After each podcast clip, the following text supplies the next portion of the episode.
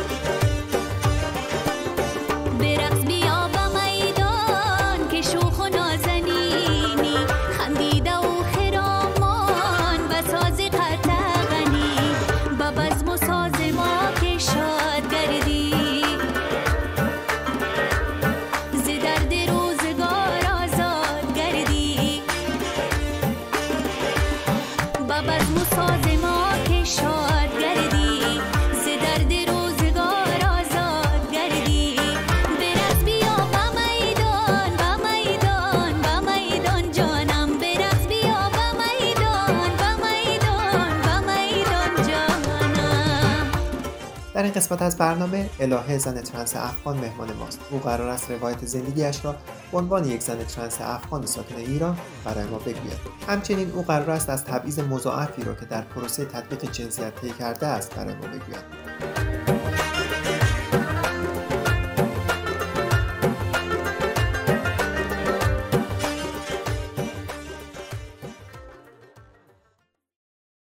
سلام الها جان خیلی ممنون از اینکه دعوت مرا پذیرفتی و در مصاحبه با رادیو رنگین کمان شرکت کردی. خیلی خوشحالم از اینکه در برنامه حضور داری.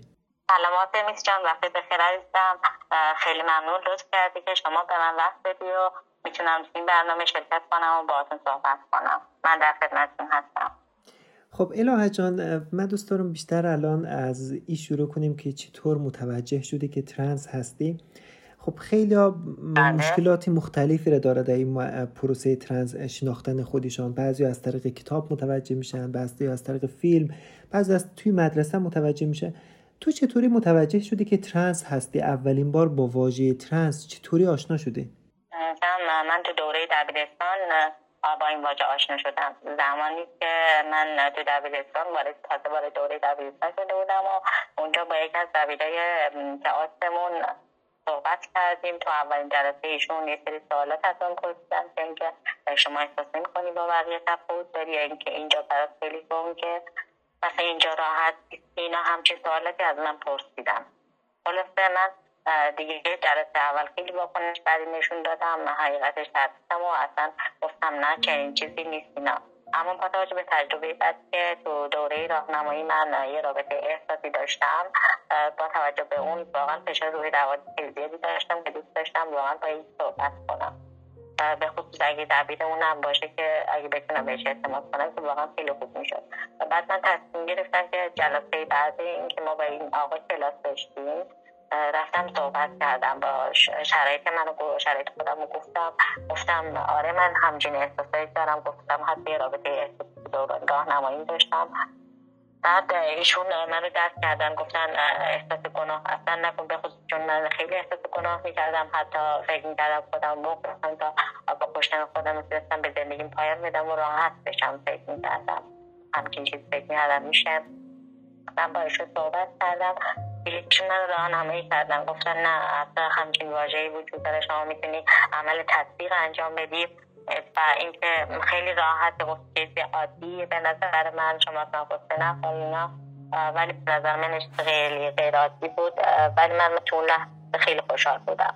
یعنی انقدر خوشحال بودم که اصلا نمی‌تونستم توصیفش کنم. واقعا خیلی در حدی که هم گریه می‌کردم هم میخندیدم خیلی خوشحال بودم. خلاص من شب اومدم خونه اون اومدم خونه تو اینترنت زیاد سرچ کردم نگاه کردم که حتی عمل تصویری که وجود داره و اینکه این منو خیلی خوشحال می‌کرد اینکه می‌تونم یه روزی عمل کنم فکر می‌کردم توی ایران می‌تونم یه زندگی عادی و نرمالی مثل بقیه آدم ها داشته باشم. اما نه تحقیقاتم انجام دادم اینا. بعدش من رفتم مدرسه این همین معلم تئاترمون من به مرکز مشاوره تهران معرفی کردم من اونجا رفتم تحت یه دو جلسه سه جلسه من رفتم شرایطم گفتم اینا ایشون گفتن که دکترا گفتن شما باید بیشتر بیاید. اما چون من از مالی اوکی نبودم نتونستم دوره رو برم. در این تعبیر بنده خدا تا جایی که تونست به من کمک بکنه این بود که با مدیر مدرسه صحبت کرد شرایط من گفت که نباید مثلا ایشون تو مدرسه اذیت بشن. مدیر مدرسه واقعا دست خیلی بالایی داشت. همین لحاظ اوکی بود. خیلی هوا داشت نذاشت کسی اذیت هم کنه. برعکس دور ایران همانی خیلی اذیت و خیلی آزاد بودم اصلا. ولی تو دوره دبیرستان خیلی خوب پایان یافت. مثلا پسر رو بیشتر دوست داشتم برن بازیایی که حالا تعرضی بیشتر داده مثل فوتبال بازی دیگه. مثلا ببخشید با اسلحه مثلا به اصطلاح بازی می‌کنن اینا. همین رو دوست داشتم. ولی من برعکس عروسک بازی می‌کردم و خیلی راحت بکنم مثلا لباسای دختر رو نمیپوشتم مثل لباسای مسترم و چادرشون رو میپوشتم تا این خودم به دخترای فامیل و همون دخترای محلمون تشبیه می‌کردم. حتی تا الان هم مثلا پسرای همون میاد خونمون به من میگن که همون دوران تو به خاطر داری که خودتو تشبیه می‌کردی به فلان شخص و اون الان ازدواج کرده زندگی خیلی خوبی داره. به خصوص من خودم بیشتر به یه نفر تشبیه می‌کردم. آره یکی از تفاوت اصلیم این بود و اینکه بیشتر دوست داشتم مثلا با دخترا بشینیم صحبت کنیم تا اینکه برم با پسرا بازی اکشن انجام بدم. تفاوت من همین بود تو دوران کودکی به خصوص زمانی که تو ابتدای مدرسه مختلف بود. اما تو راهنمایی که خیلی ابتدا بود هم فشار جسمی و روحی بگم اما دبیرستان خیلی عالی بود که تو مدیر مدرسه خیلی هوامو داشت نمیذاشت مدرسه اذیت بشم. الهه وقتی که تو توی دوران کودکی خودت لباسی مثلا می‌گفتی که چادری مادرت میپوشیدی یا لباسی بله. دخترانه میپوشیدی خانواده تو برخورد نمی‌کردن با تو نه اون موقع برخوردی نداشتن حقیقتش ولی مثلا ازم می‌گرفتن لباس که مثلا این نپوش اینا چیزی که من خیلی کم به خاطر دارم می‌گفتن اینا رو نپوش.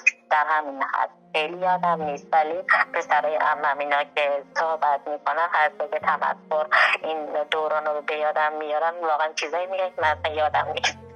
میگن مثلا شما اکثر اوقات بودی ولی در حالی که من یادم مثلا چند باری بیشتر نبود تا اینکه با مادرم اینو صحبت کرده که دیگه این کار رو نکنیم و من دیگه این کار رو نکردم. و اله الان مثلا وقتی که متوجه شدی که ترنس هستی این مسئله رو به خانواده خودت گفتی یا نه؟ بله اولین بار من با خواهر بزرگم صحبت کردم ایشون همسرشون از دست داده بودن. من اکثر اوقات پیش ایشون زندگی می‌کردم. بعد ایشون در خودشون خیلی خوب بود.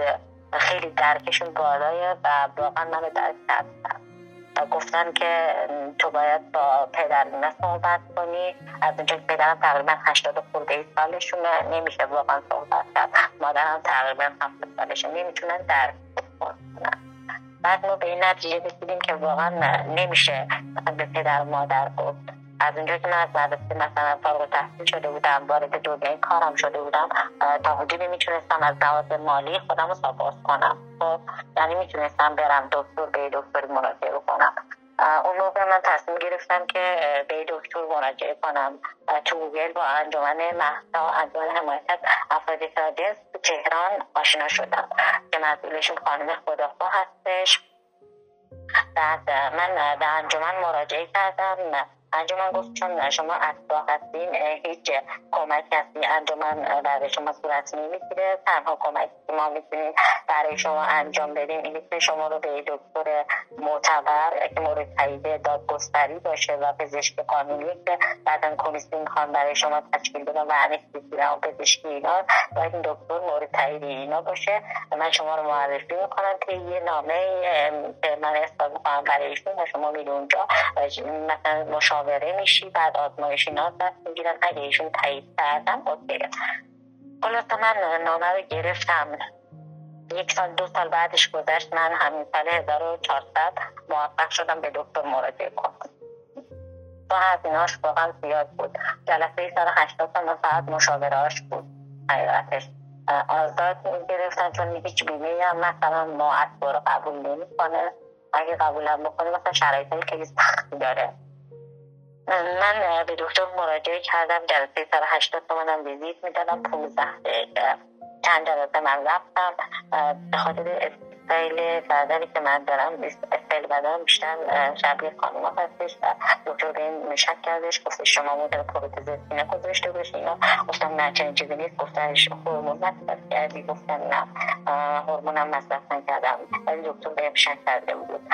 آزمایش هورمون و karyotype و سونوگرافی ازم گرفتن یک ماه دو تا آزمایشش خیلی زود اومد جوابش karyotype بکنه. تقریبا یک ماه طول کشید. جواب آزمایشش اومد. بعد من دوباره وقت دکتر گرفتم. رفتم به مطب ایشون تو کرج بودم مطب تهرانشون خیلی شلوغ بود. در حدی که بعد از شیش ماه می‌تونستم نوبت بدنم و بعد از یک ماه من تونستم مطب کرجشم نوبت بگیرم. رفتم مطب کرجشون. اونجا با هم صحبت کردم جواب آزمایش سونوگرافی اینا رو دید همه چی نرمال بود. فهمیدم که من واقعا هورمون مصرف نکردم و همه چیزم طبیعیه. اونجا ایشون یه تاییدیه صادر کردم. مبنی بر اینکه من چنین مشکلی دارم و باید از دادگاه سرپرست تهران دادگاه سئول به من گفتم برو از اونجا درخواست مجوز تطبیق جنسیت بده. من وقت نامه ایشون رو گرفتم اومدم خونه با خانوادم در میون گذاشتم یعنی به هم خواهرم منظورم. و خواهری که یه خواهر دیگه هم دارن که از من بزرگتر هستش دو سه سال با این دوتا خواهرم در میون گذاشتم. خواهرم استقبالشون تا حدود خوب بود اما ایشون همه چی در نظر گرفتن گفتن ممکنه پدر مادرمون اصلا این چیز رو قبول نکنه اینا. بعدش من تصمیم گرفتم به برادر بزرگم بگم نه اونی که خیلی بزرگ بود که منو تو دوران کودکی خیلی اذیت کرده بود. یعنی خیلی کتکم می‌زد حتی به یاد دارم یه روز قصد که منو با شدت کتک زد که لباسا مثلا در اومده بود. اون روز من اینو یادم ندقیقا نتونستم بهشون بگم دیگه بودش از اون کوچکتر یکی دو سال من به اون بگم. بهم گفتم ایشون هم مستقل هستن بعد من تونستم بهشون بگم ایشون گفتن که ما آتیشت می‌زنیم تو لکه که خانواده هستی و ما نمی‌تونیم این چیز رو بپذیریم. چیزی که ایشون گفتم واقعا برام کننده بود. گفتن که یه آدم معتاد می‌تونه عوض بشه ولی تو چجوری نمی‌تونی عوض بشی؟ یعنی من داشتم با یه آدم تا چیز می‌کردن نه دیگه نداشتم به کسی بگم. واقعش برادرم به شدت بد بود. گفته بود همون روز گفته که آتیشت می‌زنی می‌دونستم اگه بخواد واقعا این کار می‌کنه. دیگه هیچ نتونستم بگم. مثلا اون دوران خصوص من به دوران همین محصلی من آرایش اینا می‌کردم حقیقت نمی‌تونم دروغ بگم. یعنی خیلی خودظاهرم و زنون نمی‌کردم تو دوران. بعد چون به خاطر همین رفتاران اون برادر بزرگم که هیچ سوادی هم نداره هیچ تحصیلاتی نداره اون براش خیلی عجیب بود. اون به شدت منو کتک می‌زد در حدی که مثلا وقتی در می‌زد چند روز من سردرد شدید داشتم. وقتی من به ایشون گفتم ایشون گفته بودم منو آتیش می‌زنن چون من لکی ننگ خانواده هستم. به من گفتش وقتی یه معتاد می‌تونه بره ترک کنه برگرده به حالت عادی تو چرا نمی‌تونی؟ ایشون اصلا هیچ درکی نداشتن. نسبت به این موضوع گفتن که من همچین افراد رو می‌بینم که خیلی کارایی بد می‌کنن و تا میره همچین کاری می‌کنی آبروی ما رو می‌بری حتی من یک سال چون جای دیگه نمی‌تونستم برم سر کار پیش ایشون رفتم سر کار. تو یک سال واقعا به شدت برام سخت شبیه دهندم گذشت. تا اینکه من یه مقدار کار خیاطی رو یاد گرفتم و از پیش ایشون اومدم بیرون. فکر می‌کردم می‌تونم تو شرکت هم مستقل برم کار کنم. وقتی از پیششون اومدم رفتم وارد بازار کار تو شرکت ها شدم خیلی افتضاح بود در حدی که اصلا نمیشونم توصیفش کنم. خیلی جاها اخراجم می‌کردم می‌گفتن شما مثلا باعث میشین از این کار به هم بزنید واقعا هم هم نیستید چون خیلی خیلی منو اذیت می‌کردن مسئله می‌کردن لقبای داشتم مجبور بودم کنم مجبور بودم استفاده بدم بیام بیرون. حتی بعضی جاهاشون بود پیشنهاده روابط آنچنانی می‌دادن که واقعا برای من دور از ذهن بود. چیزی که من تصور داشتم فکر می‌کردم می‌تونم دور معرفی تصور می‌کردم می‌تونم برای خودم کار کنم و توی جراحی کنم زندگی خیلاتی داشته باشم ولی چیزی نبودیستم و حتی شاید باور نکنی. الان حتی من هزینه های هزینه خودم نمی‌تونم بر بیام. یعنی وابسته به خانواده هستم. بعد آخرین باری که من یادمه داشتم توی شرکت کار می‌کردم اونجا به من گفتن این سرپرست شرکتشون همسرشون از همسرشون جدا شده بود و یه روز من اتفاقی شماره من خواست. من دادم گفتم چرا می‌خوای در مورد کار می‌خوام باید صحبت کنم؟ اینا بعد این بنده خدا صحبت کرد گفتش آره من همسرم و همسرم جدا شدم اینا دو بستی دارم می‌خوام شما با من اوکی باشی و منم تو شرکت خیلی حماسی دارم.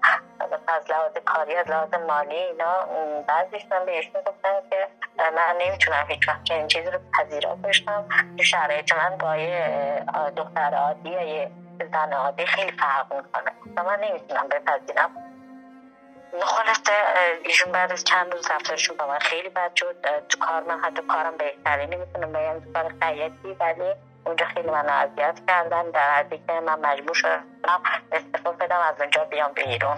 من متاسف هستم بابت مشکلایی که داشتی و داری. امیدوارم که این روزای سخت پشت سر بذاری.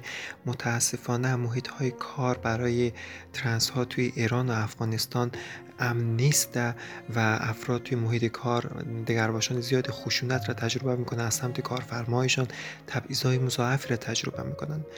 الهه تو قبلا گفته بودی که می‌خوای پروسه تطبیق جنسیت را انجام بده اما توی ایران به عنوان یک پناهجوی افغان تبعیضای مضاعفی را تجربه می‌کنی و خودت هم گفتی که اتباع هستی و این کار شاید انجام ندن برای تو. آیا سازمانی توی از این مدت نهادی مثل سازمان ملل توی از این پروسه برای حالا کمک های مالی یا هر چیز دیگه به تو کمک کرده یا نه؟ ببین آتمیز جان ایران کشوری اسلامی خودت می‌دونی تحت قوانین خیلی سخت واقعا. قوانینش سخته به خصوص در مورد افراد جنسیتی که من دارم الان می‌خوام در مورد با صحبت کنم. من بعد از اینکه این تجربه که من دارم خودم حتی تا مرحله دادگاه هم من پیش رفتم. بدون اینکه به خانوادم بگم. من وقتی نامه تجزیه پزشکی رو گرفتم بعد از چند مدت همین سال 1401 بود نظرت می‌خوام. و سال 1400 من گرفتم تاییدیه رو سال 1401 من رفتم به دادگاه مراجعه کردم. دادگاه سئول تهران. رفتم مراجعه کردم با قاضیشون صحبت کردم. قاضی خیلی مدارک های سفت و سختی می‌خواد یعنی بیشتر برای افراد ترنس اینا راه حل ایجاد می‌کنه که اینا مجبور بشن تطبیق جنسیت اصلا ندن و حتی من ترنس ایرانی رو که می‌دیدم به شدت ناراحت بودم. می‌گفتن یکی از علت یکی از چیزایی که می‌خواد این رضایت محضری والدین والدین باید تو حضور داشته باشه و تایید شما می‌خوای تطبیق جنسیت بدی. این قاضی دقیقا همین گفت عکس با پوشش دخترانه و پسرانه و چند تا چیز دیگه هم بود که من خاطرم نیست حقیقتش. اینا چیزایی بودن که به خصوص همین رضایت والدین که اکثر افراد مثل من که شرایط منو دارن اصلا خانوادهشون حمایت نمی‌کنن. به شدت حمایت نمی‌کنن. حتی افراد بعضی کلان بالای 18 سال سنشه به سن قانونی رسیده نمی‌تونه اینجا مجوز عمل بگیره. یعنی به سختی. یعنی قانونی ثابتی نیست. شاید خود تهران مثلا الان بگه شما رضایت محضری بیار اما جای دیگه رضایت محضریه رو نخواد یعنی ها متفاوت قاضی ها با توجه به میل و علاقه خودشون حکم صادر می‌کنن. هم حتی بعضی اوقات هستش که اصلا نظریه امنیستی مورد قبولشون نیست. اینا طبق نظریه خودشون چیزی صادر می‌کنن. کسانی بودن این اواخر تو مشهد که می‌گفتن ما انستیتو رو اون پزشکی رو گذراندیم کمیسیون رو با موفقیت گذراندیم ولی قاضی ما رو رد کرده. با اجرای همین خود تقدیریه مشهد سلام تو گروهشون عضو رفتم بچه تجربیاتشون میگن به شدت سخته. واقعا غم به اینکه مثلا میگن که تو مشهد همه رو رد می‌کنن. میگن اصلا خیلی کم پیش میاد. بچه ها بتونن مجوز بگیرن. اما در مورد هزینه های عمل اگه بگم هزینه های عمل ببین تو بیمارستان های دولتی تو ایران خیلی پایینه در کل می‌تونم بگم برای ترنس ایرانی که بتونه سرپای خودش باسته بتونه با خودش کار بکنه حتی این شرایط رو داشته باشه. یه حرفه خیاطی بخواد یاد بگیره بتونه کار بکنه یه ترنس ایرانی می‌تونه از هزینه های عمل خودش بر بیاد توی در صورت که یک اینا خانوادهش بپذیرن. دو اینکه این بتونه زندگی سالم رو داشته باشه. هزینه های عمل تو بیمارستان دولتی خیلی بالا نیست. یعنی با بیمه طرف شاید باور نکنی دوربر ستام کل هزینهاش تموم میشه. اما بیمارستان خصوصی هزینهاش به شدت بالا ببین برای ایرانی گفتم واقعا ایران خوبه و اینکه می‌تونن در کل اگه خانواده اوکی باشن اینا می‌تونن تو ایران عملشون هم حتی انجام بدن. با بینه برای ایرانی واقعا هزینه عمل خیلی کمه. اما برای من که اتباع هستم این اواخر رفتم با یه وکیل صحبت کردم. به من گفتن که شما فعلا اصلا نباید پیگیر این موضوع بشی. یک اینکه خانواده افرادی نیستن. دو دولت افغانستان فرو پاشیده. گفتش که نظام طالبان اصلا چنین چیزی رو قبول ندارن. گفتن فرض مثال شما تلاش بکن از یک شهرستان های تهران بتون اطراف تهران بتونی مجوز عملت هم بگیری. بالاخره باید مدارک رو عوض کنی. گفتم سفارت هیچ وقت قبول می‌کنه که شما رو بخواد عوض بکنه. گفتش که این موقعی که میفته و جون شما به خطر میفته و ممکنه حتی بلایی به سر شما بیارن. چون گفتن مثلا دولت سلام دست طالبانه و اونا حکم فرما هستن. چیزی که گفتن برای چند افغان که بخواد ایران جراحی بکنه هیچ حمایت نمیشه و اینکه گفتن نظریه خانوادت خیلی مهمه خانوادت اگه راضی باشن شاید بتونی که مجوز تو بگیری. اگه مجوز هم بگیری دولت هیچ وقت نداره کویت تو عوض نمی‌کنه و جونت خطر میفته الان من هیچ کار نمی‌تونم بکنم. چندین بار به سازمان ملل ایمیل زدم و آخرین بار برج دو بود فکر برج دو هزار چهارصد یک بود. تماس گرفتن با هم گفتن یه پرونده برای ما تشکیل دادن. گفتم مجددا همکارشون با هم تماس می‌گیرن اما هیچ خبری تا حالا ازشون نشده امیدوارم که پرونده تو رو پیگیری کنه و زودتر تو رو به کشور امن منتقل کنه. من الهه من از تو سالهای آخر پرسان می‌کنم. الهه تو به عنوان یک زن ترنس پناهجوی افغان تو ایران مشکلات زیادی داری خشونت دیدی شکنجه دیدی بله. تبعیض داری تجربه می‌کنی. بله. چه آرزو و هدفی برای آینده خودت داری؟ ببین من آرزو اگه بگم آرزو یکیش آرزوهای تحصیلی که واقعا آرزو که بتونم یه روز تو رشته که دلم می‌خواد درس بخونم. چون تو ایران من الان نمی‌تونم حقیقتش درس بخونم. پس هزینه های شخصی خودم هم به سختی برمیام که برسه هزینه های دانشگاه که واقعا دستم آوره. یکی از آرزوام اینه که بتونم یه روز خبرنگار خوب بشم. دومیش اینه که بتونم عمل تطبیقم رو با موفقیت انجام بدم یه زندگی خیلی راحت و عادی داشته باشم. من من برای تارزی موفقیت دارم. امیدوارم که بتونی درس بخوانی و بدرخشی و موفق شوی. الهه الان الهه الان صدای تو را خیلی از رادیو رنگین کمان توی ایران و افغانستان میشنن و بعضی ال جی بی تی هن بعضی ال جی بی تی نیستن. چیست پیامی برای او کسایی که صدای تو رو میشنوند داری؟ ببین تنها پیام من برای مردم اینه که با نگاهاشون آزارمون ندن به خصوص با نگاهاشون بش بش کردناشون حتی زمانی هستش که احترام میدن خوش میدن. مثلا وقتی یه شخص مثل من تو خیابون میده من حتی این چیزا رو من شنیدم به خودشون خیلی با صدای بلند میگن این دختر بود و پسر بود. این نکن این دو جنسه باشه. من این سوالات رو می‌پرسم بین خودشون. فکر می‌کنم. سعی کنم هم اینجوری برخورد نکنم. حتی می‌خوام برخورد بکنم. بین خودشون باشه. در حدی باشه طرف نفهمه. واقعا همین فهمیدنش باعث میشه آدم داغون بشه. من امیدوارم که یک روز جامعه ایران و افغانستان به این سطح از آگاهی برسن که در مورد ترنس ها جامعه LGBT آگاهی پیدا کنن و بتونن باشون درست برخورد کنن.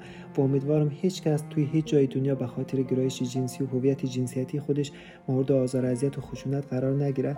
من خیلی ممنون از اینکه دعوت مرا پذیرفتی و در مصاحبه با رادیو رنگین کمان شرکت کردی. من برای آرزوی موفقیت و سلامتی دارم. ممنونم ازت برام وقت گذاشتی و برنامه شرکت بکنم و تجربه بکنم و در اختیار همه قرار بدم.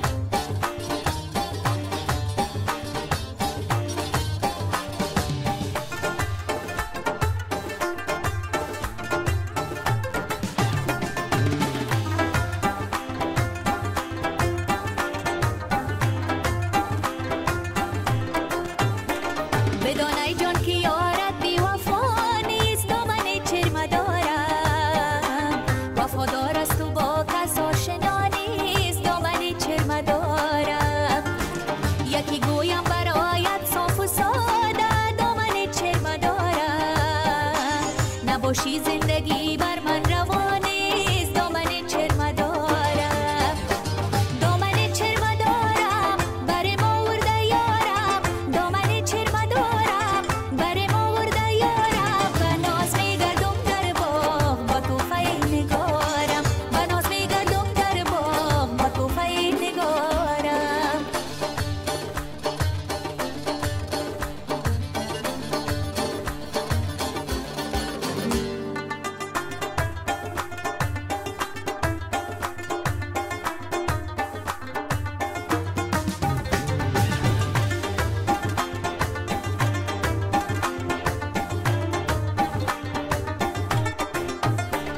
Vai Espadi.